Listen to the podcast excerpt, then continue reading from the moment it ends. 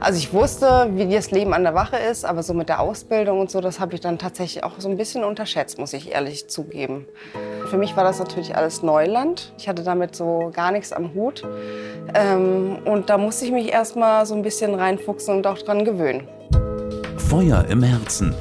Menschen und ihre Geschichten aus 150 Jahren Feuerwehr Hamburg. Mein Name ist Anna Rüther und ich nehme Sie mit in den Alltag der Feuerwehr. Der mich heute an die belebteste aller Feuerwachen führt, nämlich nach Wandsbek. Ähm, und mir gegenüber sitzt Linda mit erstaunlich großen Augen. Ich bin immer so überrascht, dass ihr nicht am Ende einer Schicht so viel fertiger aussieht. Es war, du kommst gerade aus dem Dienst? Genau, ich war auf dem Notarztwagen, also NEF heißt es hier, Notarzteinsatzfahrzeug. Ich werde da gerade darauf eingearbeitet als Dritte. Und wir hatten tatsächlich eine erstaunlich ruhige Nacht. Also wir waren, glaube ich, um halb zwei drin und dann habe ich mich hingelegt und konnte dann bis halb sechs habe ich dann geschlafen, also vier Stunden. Das ist schon mal gar nicht so schlecht. Und ja, dann habe ich mich jetzt aber auch ein bisschen fresh gemacht. Also ich habe geduscht, ich habe mich ein bisschen, äh, ja, fertig okay. gemacht. Also. Und wo ich gerade äh, die Bahn vorbeifahren höre, wir sind ja jetzt in deinem Zimmer, in dem du äh, die Nacht auch verbringst. Ja. Leise ist es nicht. Leise ist es nicht, ja, aber das, die Bahn hört man irgendwann gar nicht mehr. Du wirst neu eingearbeitet. Was hast du denn vorher gemacht? Oh, also, wie ist so der Werdegang? Da müsste ich jetzt ein bisschen ausholen. Und ja, zwar habe ich hier 2014 in Wandsbek auch angefangen als äh, Beschäftigte im Rettungsdienst. Also ich bin nur ähm, RTW gefahren. Ich war Angestellte hier im öffentlichen Dienst und ähm, war Rettungsassistentin zu dem Zeitpunkt. Und ähm, ja. Das heißt, du bist schon eine ganze Weile bei der Feuerwehr Hamburg, bevor du dir überlegt hast, ähm, du möchtest festangestellt und möchtest das wirklich. Und das, richtig. obwohl du genau wusstest, worauf du dich einlässt. Ja, so richtig wusste ich es tatsächlich nicht. Also ähm, für mich war das, also ich wusste, wie das Leben an der Wache ist, aber so mit der Ausbildung und so, das habe ich dann tatsächlich auch so ein bisschen unterschätzt, muss ich ehrlich zugeben. Wie? Also ähm, es gibt viele, die bei der Feuerwehr anfangen, die vielleicht schon bei der Freiwilligen Feuerwehr vorher waren und dieses Feuerwehr ähm, schon äh, genau kennen. Und für mich war das natürlich alles Neuland. Ich hatte damit so gar nichts am Hut. Ähm, und da musste ich mich erst mal so ein bisschen reinfuchsen und auch dran gewöhnen.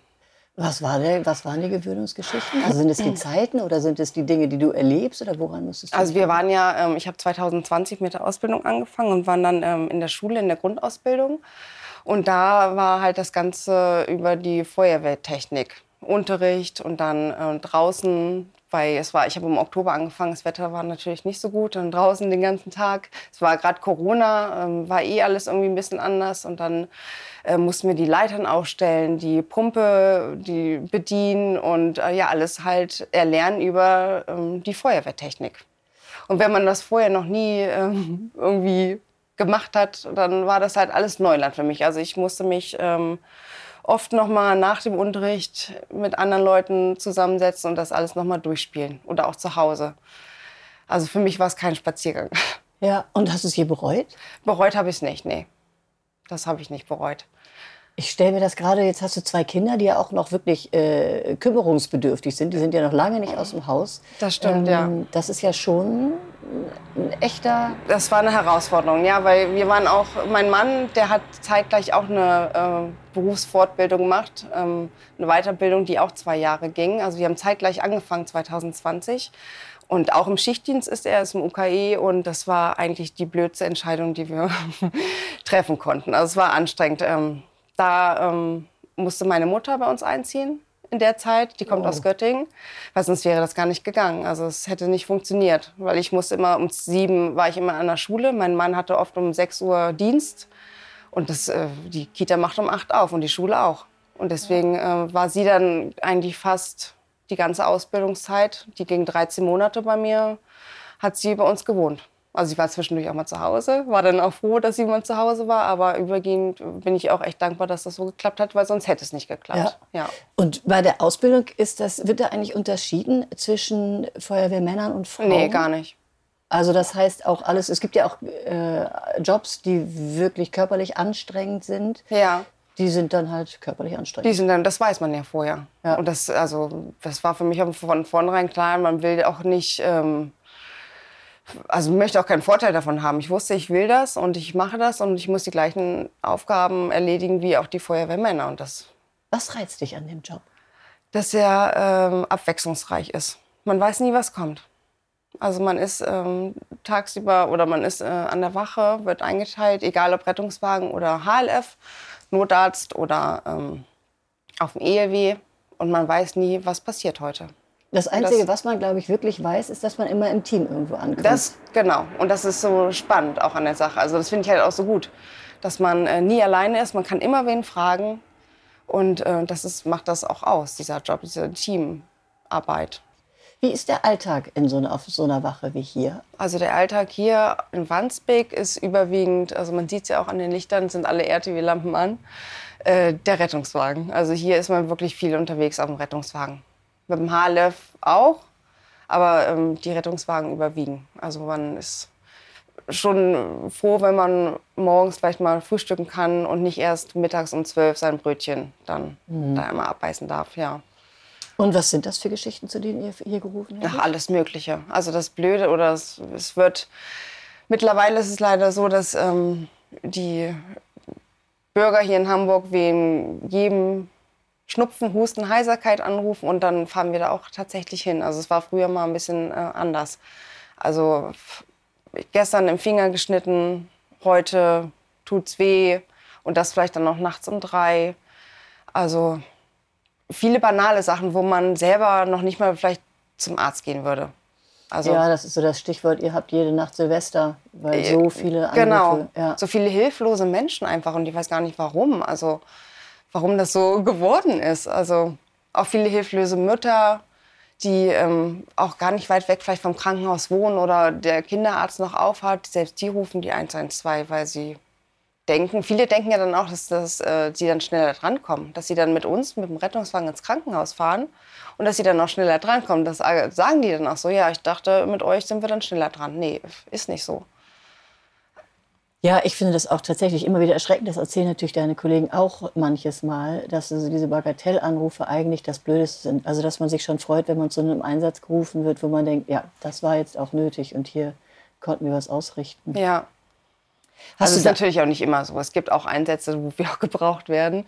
Äh, und dann äh, freut man sich, ist vielleicht das falsche Wort, aber man denkt dann, dann danach denkt man, so, okay, jetzt waren wir mal da und konnten auch wirklich mal helfen. Ja, also dann, Also ist es, dann, dann steht man ja auch vergleichsweise gerne nachts um drei auf, wenn man wenn Genau. jemand in Not Und dann meckert man auch nicht. Genau. Und äh, das ist ja. auch der Job.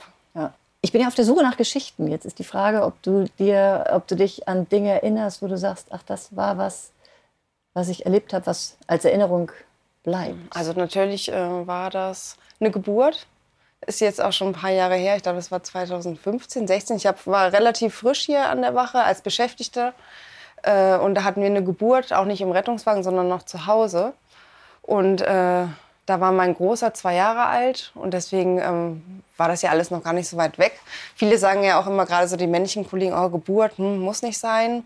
Aber ich fand das irgendwie spannend. Also wir kamen in die Wohnung, der äh, Papa hat uns aufgemacht und es war das erste Kind und äh, es war schon klar, dass wir auf jeden Fall nicht mehr los können, weil äh, die Zeit zu knapp waren. Also die Wehen waren schon, glaube ich, alle zwei Minuten und dann ist ja für uns ein ein Zeichen, dass wir dann sagen, nee, wir bleiben hier und äh, kriegen hier das Kind zur Welt. Äh, ja, und so war es dann auch. Also die äh, Frau hat auch gut mitgemacht. Also es war alles so harmonisch. Mein Kollege war ein bisschen abseits, ich war vorne mit dabei und ähm, also es war so eine Bilderbuchgeburt. Also überhaupt nicht, dass man jetzt irgendwie Angst hatte und Stress bekommen hat, dass man sagt, Gott, hoffentlich äh, geht das jetzt hier alles gut, sondern es lief einfach. Und das war, das war schön. Also dann war das Kind geboren, es war ein Junge, Max äh, heißt er. Und ähm, ja, dann kam der Papa noch, hat die Nabelschnur durchgeschnitten. Also es war, das war so ein Erlebnis, wo man dann noch tagelang oder auch immer noch dran äh, drüber nachdenkt und sich freut. Das lernt ihr ja vorher in der Ausbildung auch, ne? Also Das schon- lernen wir auch, genau. Ja, aber ich würde mal sagen, das lernt man theoretisch.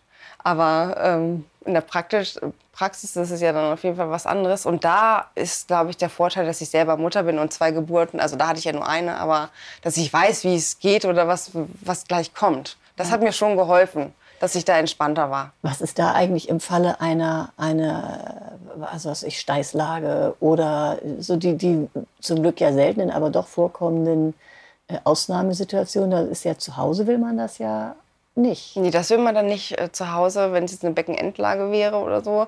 Das wäre blöd gewesen. Dann hätten wir die, ich weiß gar nicht, hätten wir uns auf jeden Fall einen Notarzt äh, mit zugeholt und die dürfte dann ja sowieso auch nicht mehr laufen, wenn das Kind nicht im Becken ist. Und wenn dann die Wehen so kurz sind, ja, das, da hätte ich mir wahrscheinlich auch äh, das Team vom Wilhelmstift irgendwie nachgefordert, weil das wäre dann ja. schon mit Komplikationen müsste man auf jeden Fall rechnen. Und das möchte man nicht. Nee, das möchte man nicht. Das möchte man auch als Frau gar nicht. Nee. Und, äh, aber dass man die dann noch ins Auto packt und sagt, oh, lieber, lieber doch. Versuchen. Also wenn die Wehen so in kurzen Abstand sind, nicht. Also wenn es jetzt so Wehen alle, weiß nicht, fünf, sechs Minuten, dann schnell im Liegen runter ins Auto und ins Krankenhaus, je nachdem, wie weit das Krankenhaus weg ist. Das müsste man dann alles irgendwie gucken und von der Situation abhängig machen. Ja. Ja. ja. Und sonst? Ja, im Praktikum habe ich äh, viel auf dem Gerätewagen in Barmbek war ich da oft eingesetzt. Und da habe ich auch schon so ein bisschen was erlebt, auch was so im Gedanken bleibt. Oft war es so, dass dann, äh, wir werden dann gerufen zur Tür verschlossen. Und ähm, dann müssen wir die Tür öffnen oder Fenster, je nachdem. Ähm, und man weiß nicht, was dahinter ist. Oft äh, es steht dann drauf, ja, Person seit einer Woche nicht gesehen, Briefkasten ist voll. Äh, Wer ruft euch dann? Ist das die Polizei? Die, Nachbarn, Polizei, Angehörige. Meistens sind es die Leute. Und dann kommen wir da hin und wissen schon, entweder man weiß, weil es schon nicht so gut riecht oder weil die Fliegen am Fenster sind, aber trotzdem ist es dann halt so, äh, dann kommst du in diese Wohnung rein als Erster und ich war dann halt im Praktikum, war klar, dass ich dann immer in die Wohnung gehe. und äh, ja, du weißt halt nicht, wie, was erwartet mich hier. Also das war immer schon so ein bisschen gruselig und äh, Adrenalin ist dann schon so ein bisschen gestiegen, weil man ja nicht weiß, liegt jetzt im Wohnzimmer, wie sieht es da aus, sind vielleicht irgendwie noch Tiere mit in der Wohnung. Also das, wir kommen halt, wenn ein Notfall dahinter auch vermutet wird. Auch wenn es nicht Kinder sind, sondern auch wenn es Erwachsene sind. Zum Beispiel, wenn Oma vielleicht hinter der Tür gestürzt ist und nicht alleine wieder hochkommt ich stelle mir mal vor, dass wenn man bei der Feuerwehr arbeitet, dass man sehr froh ist, wenn man, man kommt ja so in die Notfälle und weiß überhaupt nicht, was einen genau erwartet, was die Lösungswege sind und so weiter. Und eigentlich ist ja eure Idee doch vermutlich, die Patienten abzugeben. Also eigentlich müsst ihr ja nur in großen Anführungsstrichen den genau. Weg vom Unfallort bis ins Krankenhaus gekriegt haben. Ja. Das muss doch auch eine wahnsinnige Erleichterung dann und wann sein, wenn man mal angekommen ist, oder? Auf jeden Fall. Also man freut sich, wenn man den Patienten gut ins Krankenhaus gebracht hat und dann aber auch wieder fahren kann. Wenn das alles gut abgearbeitet hat, dann klärt man hinter das Auto auf und weiß, er ist jetzt hier in guten Händen, aber wir müssen auch nicht weiter tätig werden. Ja. Und da geht es ja dann für die Pflege auch erst los.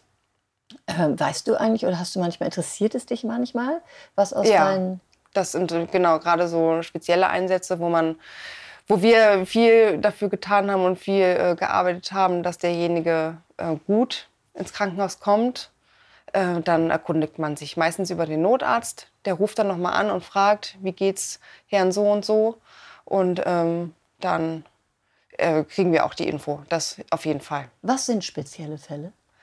Also wenn zum Beispiel ein junger Patient, ähm, den wir reanimieren mussten, ähm, sagen wir mal Mitte 50, was ja überhaupt kein Alter ist, äh, wo Danke. wir dann wirklich lange noch an, am Einsatzort waren und ähm, alles gegeben haben und ihn dann auch mit einem Kreislauf ins Krankenhaus gebracht haben. Sowas zum Beispiel. Da fragt man dann auch mal, wenn man weiß, Ehefrau war zu Hause, vielleicht auch der äh, erwachsene Sohn und sowas beschäftigt einen dann. Also mich nach wie vor. Gerade wenn Angehörige damit bei sind und das dann so mitkriegen und ähm, das ist dann schon auch sowas, was man nicht so einfach mit nach Hause nehmen kann. Also so geht es mir, gerade immer, wenn die Angehörigen noch mit da sind. Und äh, ja, da erkundigt man sich. Und erkundigen die sich hinterher auch? Ihr seid nicht die, die das Dankeschön abkriegen, ne? Das kriegen dann die ja, doch, das kommt auch ab und zu vor. Früher war es auch öfters.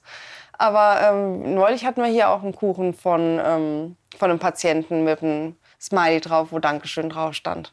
Also das gibt es auch noch. Es war weniger geworden, aber das gibt es halt auch. Und wenn die Nachricht vom Notarzt dann ist, es hat leider nicht funktioniert?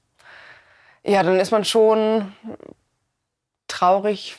Nicht, also man darf das natürlich nicht so nah an sich heranlassen, aber man denkt halt schon kurz drüber nach, ach okay, schade, weil wir haben alles getan und die Hoffnung war gar nicht so schlecht, die Prognose und dann hört man, nee, hat doch nicht funktioniert so. Und dann denkt man kurz drüber nach, okay, die Frau zu Hause, der erwachsene Sohn, ja, denen geht es natürlich jetzt richtig schlecht. Das sind dann eher so die Gedanken, die ich habe. Ja. Aber du warst bisher nicht mit Situationen konfrontiert, wo du hinterher dachtest, du weißt nicht, wie du es aufarbeiten und wegsortieren sollst. Das waren bisher alles so Einsätze, die du für dich klar kriegen konntest. Ja, also ich rede auch. Wenn ich so welche Einsätze habe, dann äh, spreche ich darüber. Also ich ähm, gehe schon damit nach Hause und denke drüber nach. Aber ähm, ich habe Gott sei Dank, also mit meinem Mann kann ich drüber reden, mit Freunden. Ich habe eine sehr gute Freundin, die auch hier bei der Feuerwehr ist. Die habe ich hier kennengelernt im Praktikum. Wir tauschen uns eigentlich immer aus und äh, ja, also ich, man ist damit nicht alleine. Und es ist auch besser, darüber zu reden, wenn das einen beschäftigt, als alles in sich hineinzufressen. Mein Eindruck ist, dass es auch manchmal mehr hilft, man spricht mit Kolleginnen und Kollegen drüber, als mit Jobfremden. Also weil mir immer so beschrieben wird, dass man in Situationen kommt, die man nur nachempfinden kann, wenn man sie auch kennt. Also von Gerüchen über ja. Äh, Stimmung und Atmosphäre, die kennt halt außer euch niemand. Das stimmt. Und dass man ja. anders drüber sprechen kann, wenn man nicht erst erklären muss, was man fühlt. Das stimmt. Also man weiß bei den einen, also bei Freunden, also Mädels von mir, die sind alle sehr neugierig und fragen immer, erzähl mal, was hast du erlebt? Und da erzähle ich auch schon relativ viel weil sie es auch wissen wollen. Also sie, die interessiert das und ähm, bei anderen weiß man, ja, gibt man vielleicht nicht jedes Detail an, weil die das vielleicht nicht so unbedingt hören möchten. Ja. Und das ist ja auch in Ordnung. Also ja. wir sehen ja Sachen, die sich andere gar nicht vorstellen können. Absolut. Die Sachen musst du mir jetzt auch nicht erzählen, aber das, was du deinen Mädels erzählst, also was sind das denn für Geschichten? Ja, so zum Beispiel so Geschichten wie im Praktikum, äh, wo wir in die Wohnung mussten oder ins Fenster, ins offene oder wo wir das Fenster eingeschlagen haben. Und wo ich weiß, dahinter ist auf jeden Fall äh, eine Leiche, die schon ein bisschen länger liegt, weil das konnte man wahrnehmen durch die Gerüche und die Fliegen. Sowas mhm. halt. Und wie sah das dann aus? Und äh, ja, also. Ja. Nach den Leichen liebe ich ja äh, lustige Geschichten, aber die hast du nicht, ne? Kein Tier, kein kein Ach, wir hatten mal ein Eichhörnchen, auch im Praktikum, äh, in der Tiefgarage, was äh, dort gefangen war. Und die Tiefgarage ging über zwei Etagen. Das war in einem Hotel in der Lübecker Straße. Das weiß ich auch noch ganz genau. Es war ganz schön heiß.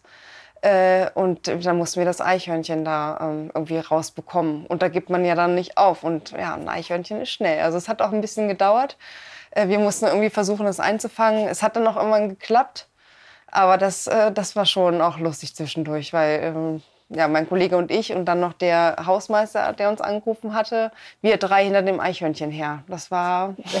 das hätte man gerne als Bild. Das hätte man gerne als Bild, ja. Aber es hat geklappt. Ich glaube, es waren anderthalb Stunden, die wir da beschäftigt waren, aber das war, das war lustig, ja. Man fragt sich, warum die Feuerwehr gerufen wird, wenn ein Eichhörnchen in der Tiefgarage landet. Ja. Also, aber Tier in Not ist halt. Tier in Not, genau. Es kommt dann nicht alleine wieder raus. Und dann kommen wir, ne? ob Mensch, ob Tier. Ja. Ähm, Linda, ich habe ja immer am Ende meiner Podcasts, am Ende meiner Gespräche noch fünf Sätze, die ich bitte, ja. dass du sie mir beantwortest. Mhm. Darf ich fragen? Ja. Ich bin bei der Feuerwehr Hamburg, weil ich Teamarbeit liebe, abwechslungsreichen, den abwechslungsreichen Job mag und ähm, immer wieder offen für was Neues bin. Wenn nachts um drei ein Meldeeinlauf kommt, dann denke ich. Ach Mist, hätte ja klappen können. Mein Job schon mal an den Nagel hängen wollte ich als? In der Grundausbildung. Die muss hart gewesen sein. Mm, wenn ich nicht im Dienst bin, dann mache ich am liebsten. Dann verbringe ich am liebsten Zeit mit meiner Familie und meinen Freunden und am liebsten draußen irgendwo an der Luft. Zum 150. Geburtstag wünsche ich der Feuerwehr Hamburg. Was wünsche ich der Feuerwehr Hamburg? Dass sie weiterhin ähm, gute Nachwuchsarbeit leistet, damit wir weiterhin auch äh, sehr entlastet werden in der Zukunft. Anfang ab Ende ab. Vielen Dank, dass ich da sein durfte und dass du deinen Dienst ein wenig verlängert hast für mich. Dankeschön. 150 Jahre Feuer im Herzen. Der Podcast der Feuerwehr Hamburg.